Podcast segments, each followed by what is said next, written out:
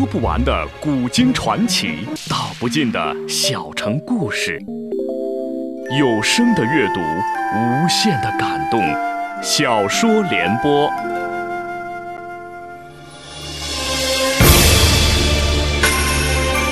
宋哲宗年幼登基，高太后垂帘听政。亲政后，他改年号为绍圣，因用人不当，朝廷陷入党争，但对外取得的战绩却超过了大宋。除赵匡胤之外的所有皇帝，请听秦俊撰写的历史系列小说《大宋天子宋哲宗》，由时代播讲。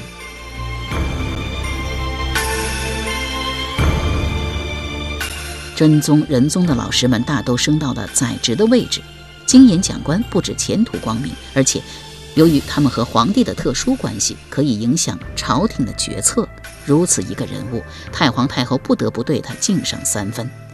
太皇太后轻启玉唇道：“传承经言，辇前答话。”程颐去到辇前，行了一拱手礼，说道：“启奏太皇太后，今天您不能去吊唁司马相公。不止您不能去，皇上和大臣们都不能去。”太皇太后一脸困惑道：“为什么？”程颐一脸肃然道。子于是日哭则不歌。刚才太皇太后、皇上以及诸位大臣在明堂上举行庆上大典，无不欢乐。既然已经欢乐过了，就不能再去吊祭司马相公。若硬要去，那是对亡灵的不敬。他这句话最大的杀伤力是搬出了孔子“哭则不歌”，也就是说，哭的当天不能欢乐。太皇太后暗自思道。宋朝自立国伊始，便倡导尊师守礼，违礼的事是不能干的。但是，为司马相公吊祭之事是老身我的决定，而且已经走出宫门了。这会子又折回去，叫众臣作何想？也活该，程颐丢人。正当太皇太后举棋不定之时，从御辇的后边走出来一个人。这个人五旬年纪，额冠多染。大长脸，额头扁平。他朝程颐拱了拱手，说：“孔夫子之为，只是告诉吾等，同一天哭则不歌，并没说歌后不能哭。”程颐本来和这个人是好朋友，见他如此取笑自己，怒火中烧。但他知道此人打嘴仗的功夫堪称天下第一，忍了又忍，反击道：“这不只是夫子个人之为，汉初把他作为礼。”这个人哈哈大笑道：“汉初之礼，乃叔孙通所制。叔孙通这个人呐，比吕布还要厉害。吕布为三姓家奴，他呢是五姓家奴啊。他初为秦朝博士，一姓也；见秦将要灭亡，弃秦而投项梁，二姓也。项梁败死定陶后，他又投靠楚怀王，三姓也。怀王为义帝，迁都长沙，他留下是项羽，四姓也。”汉高祖二年，他转投汉军，五姓也。汉高祖统一天下后，下令废除秦的礼法，代之以简易的规范。叔孙通自荐为刘邦制定朝仪，五姓家奴所制之礼也算礼吗？程颐满脸通红，将嘴张开了几张，又合住了。他狠狠地剜了这个人一眼，掉头而去，引来阵阵笑声。不少人竖起大拇指，称赞这个人。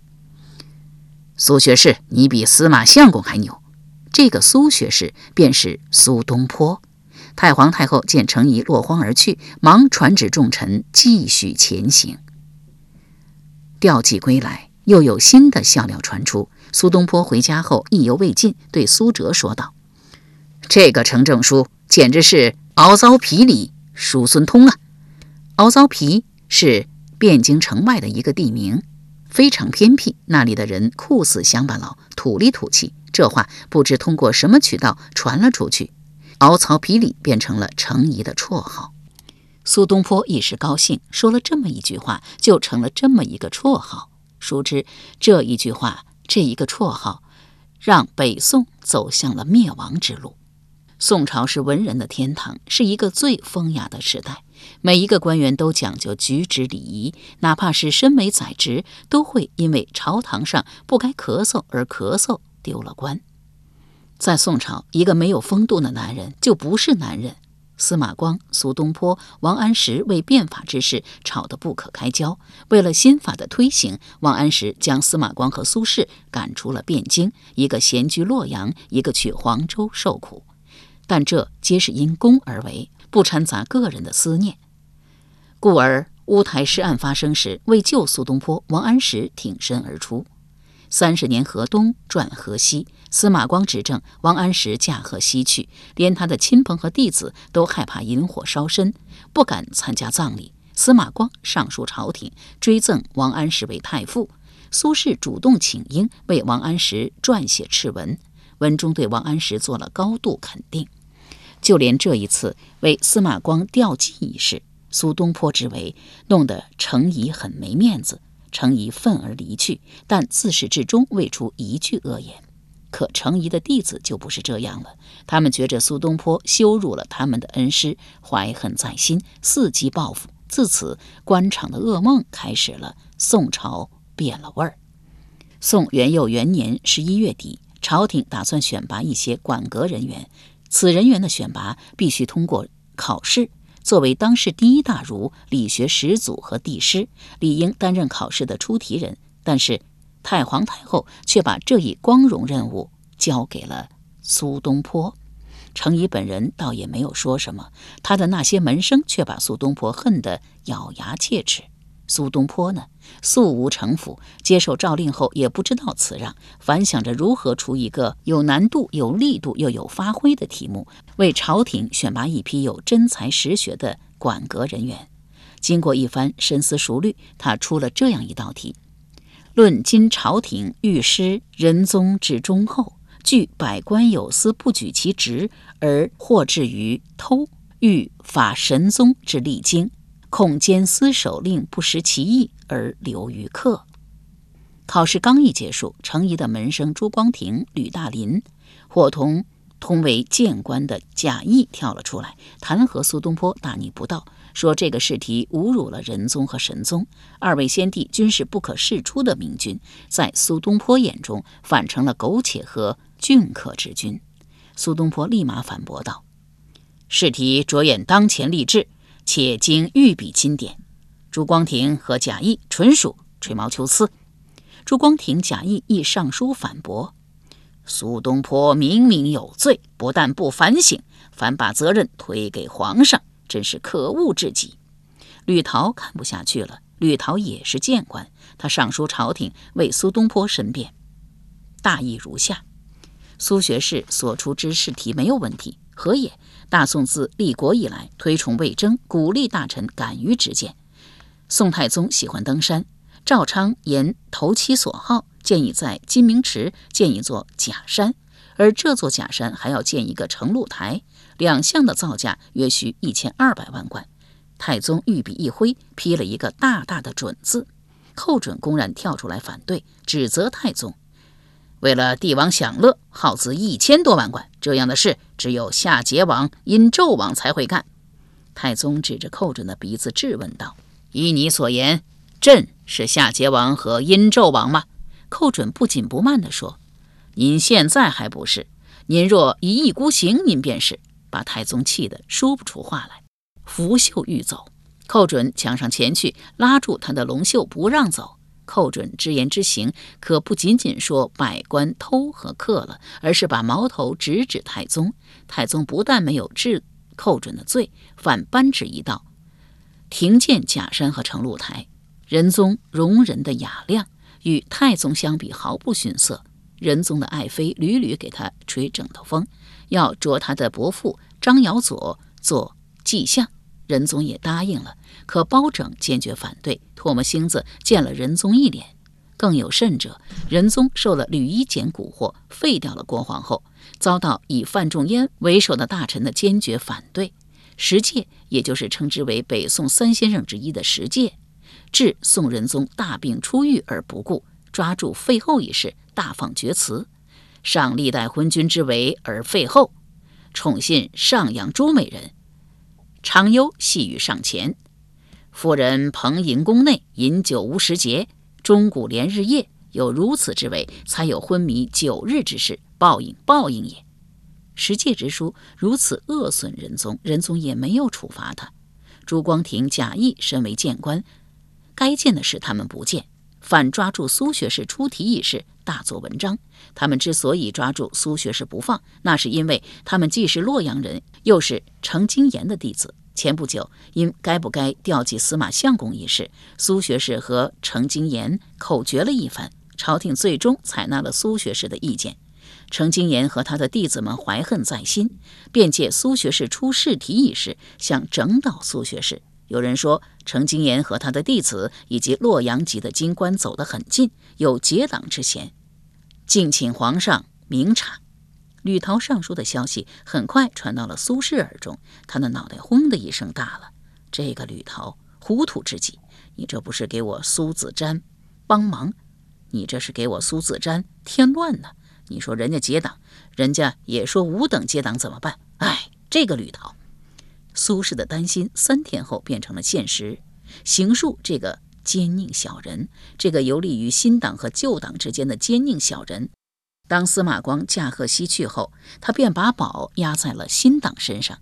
他之所以把宝压在新党身上，一是司马光死了，二是新党一号首领的儿子一天天长大，而这个儿子。虽然是一个傀儡皇帝，但大宋这个舵迟早必由他来掌。而且，邢树还知道，程颐虽为帝师，但小皇帝并不待见他。小皇帝不待见帝师，也并不全怪小皇帝。程颐有学问，有大学问，谁也不敢否定。但他有些呆板，呆板的有些不近人情，包括对小皇帝。小皇帝虽然贵为皇帝，但他还是一个娃娃。娃娃的特性好玩。甚至有些顽皮。春天到了，万物复苏，花木繁荣。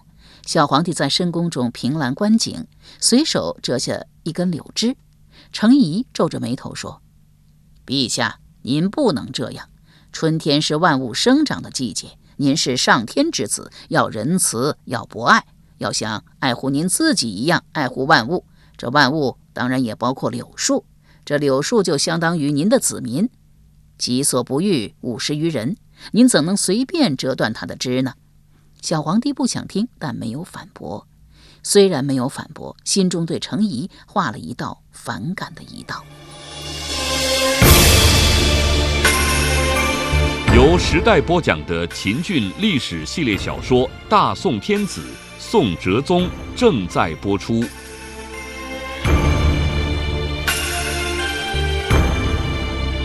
某一日，小皇帝穿戴整齐地走进课堂，程颐讲了一番人君要爱民的大道理后，突然问道：“陛下，您走路时前面有一群蚂蚁，您当何如？”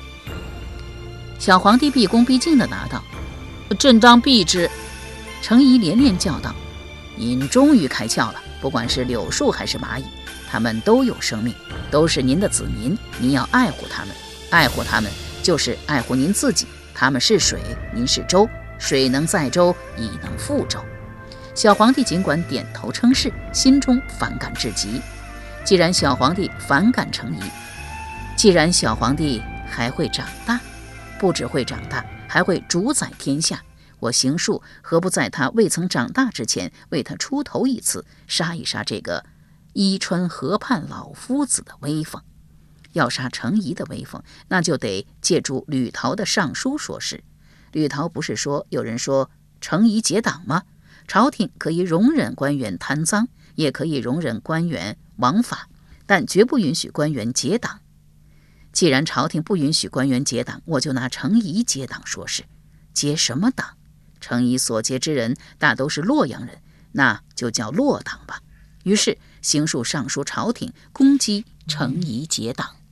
太皇太后对程颐本无好感，见了行述之书，当即批转御史台，让他们查一查程颐结党之事。既然转批御史台，程颐岂能不知？他既然知道了，岂能不召集众弟子和洛阳籍京官商议？商议的结果以牙还牙，怎么还？行述一个小小的起居舍人，居然敢攻击帝师，若没有苏轼的支持，他敢吗？好你一个苏轼，你攻击我是落党，什么落党？无非是上书弹劾你的几个人，诸如朱光庭、贾谊是我的学生，吕陶呢是梅州彭山人，你说我与朱光庭等人是落党，我可不可以说你苏轼是蜀党呢？当然可以。既然可以，便让朱光庭上书攻击苏轼和吕陶是一党，蜀党。既然苏轼和吕陶是一党，吕陶的上书便苍白无力。有利也罢，无利也罢，既然有了朋党，就不会只有两个。正当朝廷像找白头小虫那样寻找朋党之时，刘志跳了出来。他上书朝廷，同意地域之官交往相多一些，实属正常，不能以地域来划朋党。刘志之论本来无可厚非，一个不知名的谏官，出于对刘志的嫉妒，居然上书朝廷，言说刘志也是朋党的头目。刘志之朋党多为朔州人，比如梁涛、王延叟、刘安世等。这个党叫什么党呢？叫朔党。乖乖，一个国家竟然出现了三个朋党，查一定要彻查。这是御史台的态度。好在太皇太后还算明智，不让彻查。既然不让彻查，事情由苏轼引起，对苏轼应该有个态度。有，苏轼不但无罪，而且在原有的官帽上又加了一顶。崇政殿说书，这一家等于昭告天下：落党错了，落党不服。但他们知道，如果由他们出面辩解，只能是越描越黑。他们不再出面，他们找到了朔党的王延叟为他们代言。王延叟很精，他知道，若拿苏轼出题不当，亦或是拿党争来说事，效果都不会太好。那么拿什么来说呢？拿太皇太后来说。只有把刀插在太皇太后的软肋上，让她闭了嘴巴，才能整倒苏轼。太皇太后的软肋在哪里？太皇太后的软肋就在于她太爱苏轼了。作为女人，没有不希望男人多情的。太皇太后也是女人。苏轼的第一任夫人王弗比苏轼小三岁，貌美温良贤惠，成婚时十五岁。刚开始，苏轼不大看得起王福。小女孩一个，又没什么文化，做了几年夫妻，他才知道这个小女孩不简单。苏轼爱读书，每当他读书的时候，王福就来到书房里为他添香。添香之后，坐下来静静地做针线活。苏轼不问他话，他从不开口。不，这话有些绝对。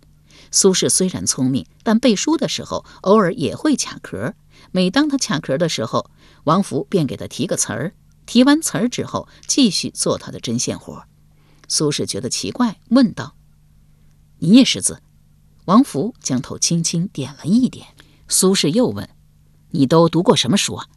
王福轻描淡写地说：“因这书柜里的书，妾几乎阅了一大半。”苏轼不大相信，从书橱里抽了一本书，借着书本提问。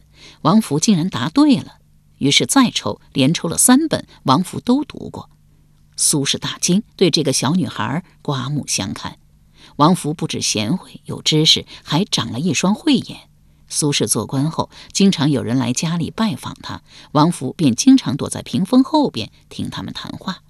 王福之所以这么做，因为他知道苏轼虽然书读得多，也有才，但他那才全部来自书本，而书本的知识往往和社会现实不一样。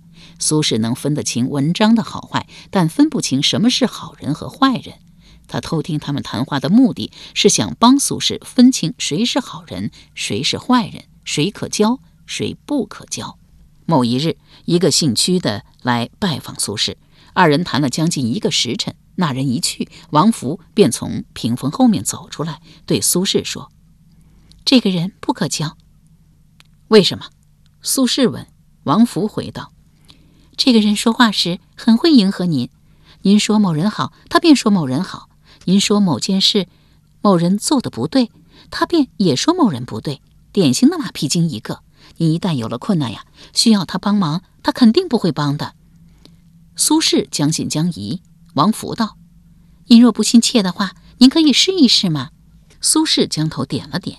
半个月后，苏轼来到屈某家，装作愁眉苦脸的样子说。老朋友，余弟摊上麻烦事了。屈某问：“啊，什么麻烦？”有谏官上书弹劾小弟，说小弟在担任福昌县主簿时，收受以朱姓商人三百贯钱，朝廷居然信了，不止要罢小弟的官，还要抄小弟的家呀！小弟为官八年，好不容易攒了三百贯钱，小弟呀想把这笔钱放在您这儿，您看如何？”曲某轻叹一声道：“哎。”凭咱俩的交情，我应该帮你。但是你也知道，你嫂子是个长舌妇，你把这么多钱放在我家里，你嫂子一旦说出去啊，不，不是一旦，是肯定要说出去。她这一说呀，不但你的钱保不住，连我也要扣上一个窝赃的罪名。这样一来，不止害了你呀，也害了我。你这个忙啊，我不能帮。苏轼冷哼一声，掉头就走。多么好的夫人呢！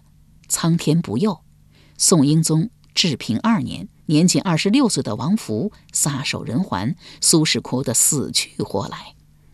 十年后，苏轼已经另娶了夫人，这个夫人叫王润之，比苏轼小十二岁，是王弗的堂妹。她虽然没有堂姐那么聪慧，但比她堂姐年轻漂亮。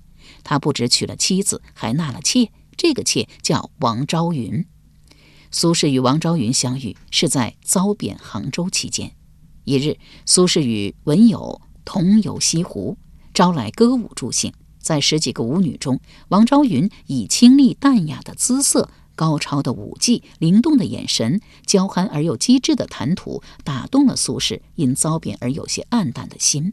苏轼将她收作侍女。据说，苏轼那首名扬天下的《饮湖上初晴后雨》，便是为王昭云所作。诗曰。水光潋滟晴方好，山色空蒙雨亦奇。欲把西湖比西子，浓妆淡抹总相宜。一个已经娶妻纳妾的男人，相隔十年，居然还记得他的前妻，不是记得，是思念，是深深的思念。当他的前妻十年继承的时候，他为他挥笔写下了流芳千古的绝唱《江城子》。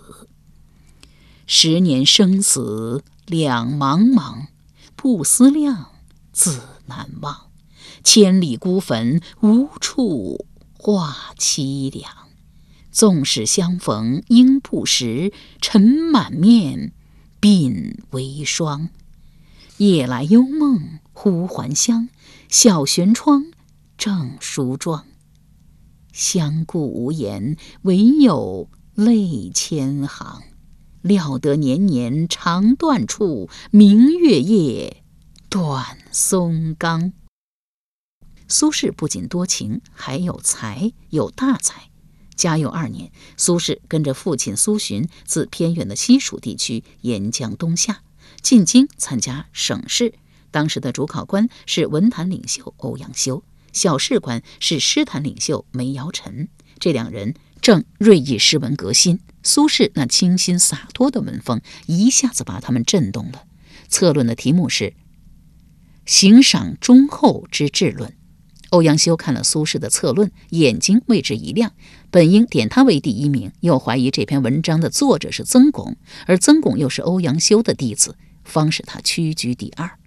复试时，欧阳修又见到一篇《春秋对弈》，赞叹之余，便毫不犹豫地将此考生点为会员。发榜时，欧阳修才知道，初试、复试给他留下深刻印象的两篇文章，均出自苏轼之手，让他惊叹不已。他无不感慨地对梅尧臣说：“读史书不觉汗出，快哉快哉！老夫当笔录，放他出一头地也。”出人头地一点，便源于此。在欧阳修的一再称赞下，苏轼的名声大噪。他没有新作，立刻就会传遍京师。苏轼在省试中，由于欧阳修的压制，未能当上状元，但是在以后的制科考试中大放光芒。何为制科考试？制科考试跟进士考试不一样，进士考试也叫省试会试，亦叫礼部试。每三年进行一次，考试的内容很杂，不只考策论，还考诗赋、经义、帖经和墨义。招收的人数也比较多，最多是达到六百多人。科制呢，他的考试是不定期的，参加科制考试的人员由大臣们进行推荐，然后参加一次御试，最后由皇帝亲自出题考试。北宋、南宋相加，三百多年，共举行了二十二次，录取了多少人呢？四十一人。那么，同期录取了多少进士呢？录了四万多名，四十一比四万多，差一千倍。也就是说，考中制科比考中进士光荣一千倍。苏轼参加制科考试，居然考了个第三等，第三等就是第一等。为什么？宋代制科考试，第一等和第二等都是虚设，第三等就是第一等。北宋立国到苏轼参加制科考试有一百多年时间，考取第三等的只有吴玉和苏轼。苏轼的弟弟苏辙也不甘示弱，居然考了个第四等。兄弟同中制科，这在中国史上前无古人后无来者。由时代播讲的秦俊历史系列小说《大宋天子·宋哲宗》，今天就播送到这里。明天这个时间，请继续收听。